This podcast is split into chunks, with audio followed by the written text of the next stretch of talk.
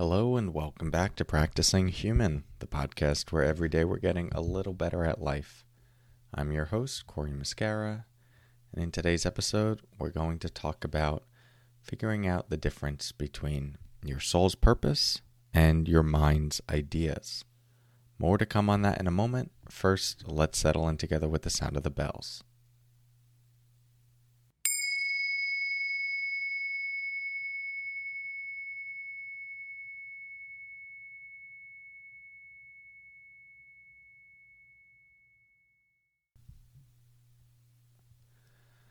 So, a big part of my inner exploration, spiritual development, and general personal growth in recent years has been learning to uncover an inner knowing that can guide one's life.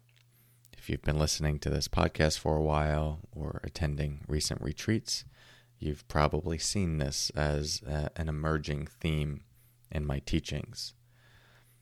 The impetus for this exploration has been the recognition that there's a lot of noise in the system. Even for someone with a developed meditation practice, it can be hard to parse the noise, the wheat from the shaft, understanding what is mine and what is others.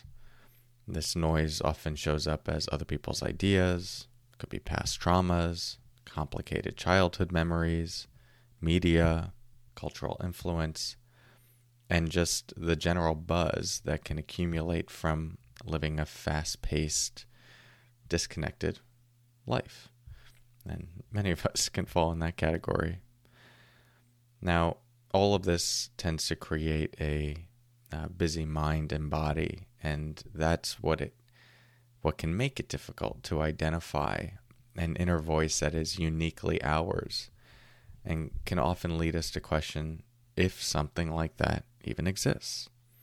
I think I was in that camp for a while, questioning is there really something, something deep, something fundamental that we can listen to that can actually guide us on a particular path that has a karmic trajectory uh, inherent to it? This was a big question for me for years. And my experience now is that it it does. There is something within us that is uniquely ours, that is, is fundamental, that we can attune to. And the truth of that has been an organizing principle for my teachings. So I just want to share one simple heuristic that you can use to begin identifying the difference between what we could call your soul's truth and your mind's ideas. Now, in general, the mind's ideas tend to be noisier. They have an activation to them, both in the mind but also in the body. They can come with a feeling of contraction anxiety, tension, but also the seemingly positive end. Uh, they can have excitement, thrill, and exhilaration. The mind's ideas are not necessarily bad. Uh, they just have a, a particular buzz to them. They fluctuate a lot. And if you're making a decision based on, let's say, the enthusiasm of the mind's idea, which would be something like, oh, that's a cool thing to do, or I could see myself doing that, or I'd like to try that out. You often need to refresh that storyline in order to feel the emotion behind it, that enthusiasm. That's to say, you would need to remind yourself why you're excited about that thing. So you kind of need the mind to play out that script and become enthusiastic about that script in order to feel the corresponding emotion. Now, what we might call the soul's truth, or we could just say uh, the inner voice that is uniquely yours. This is quieter. It has a simplicity to it. It's not trying to convince you of anything. It doesn't need to refresh.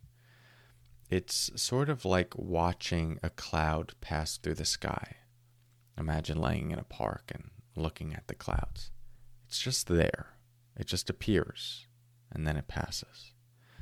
So there's a sense of isness, a sense of correctness, a sense of of course. And in my experience, it has the resonance of this is what's happening. Would you like to come along? It's almost like a take it or leave it.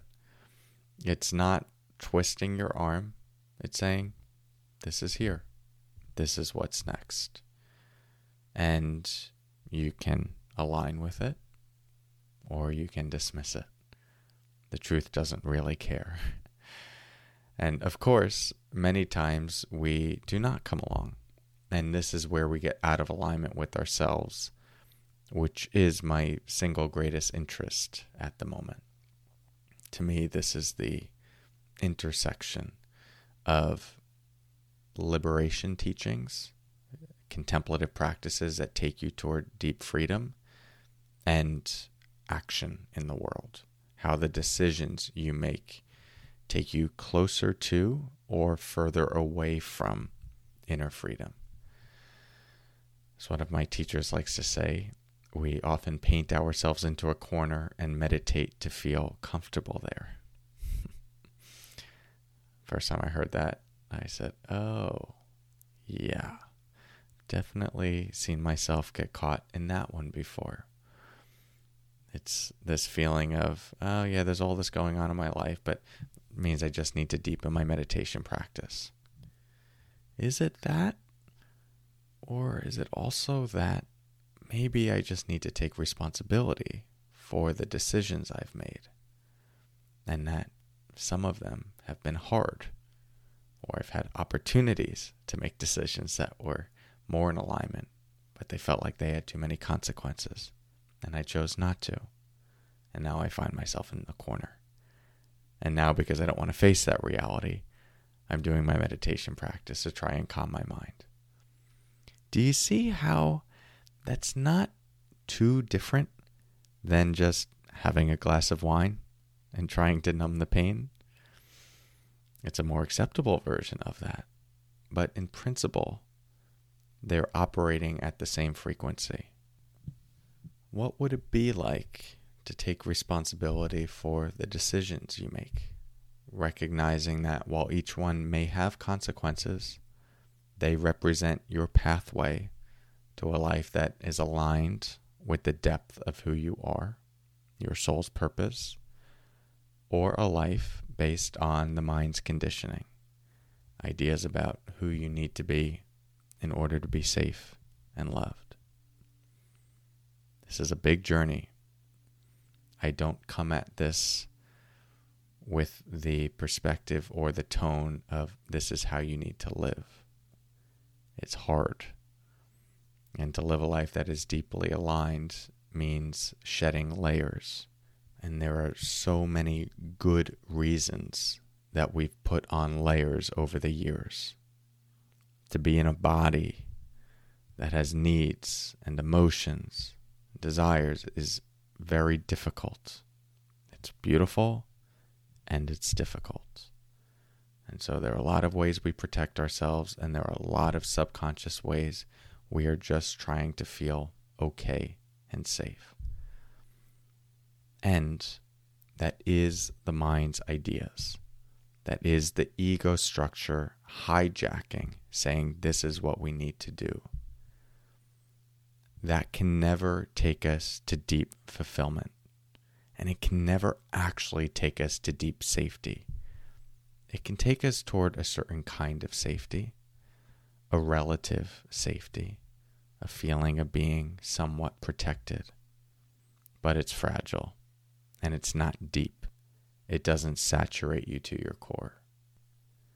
And I think it takes a period of time of seeing the dissatisfaction of our usual strategies before we recognize and feel ready for something else. Thanks so much for your practice. Big love on whatever journey you're on. Hope to see you this weekend. Talk to you soon and take care.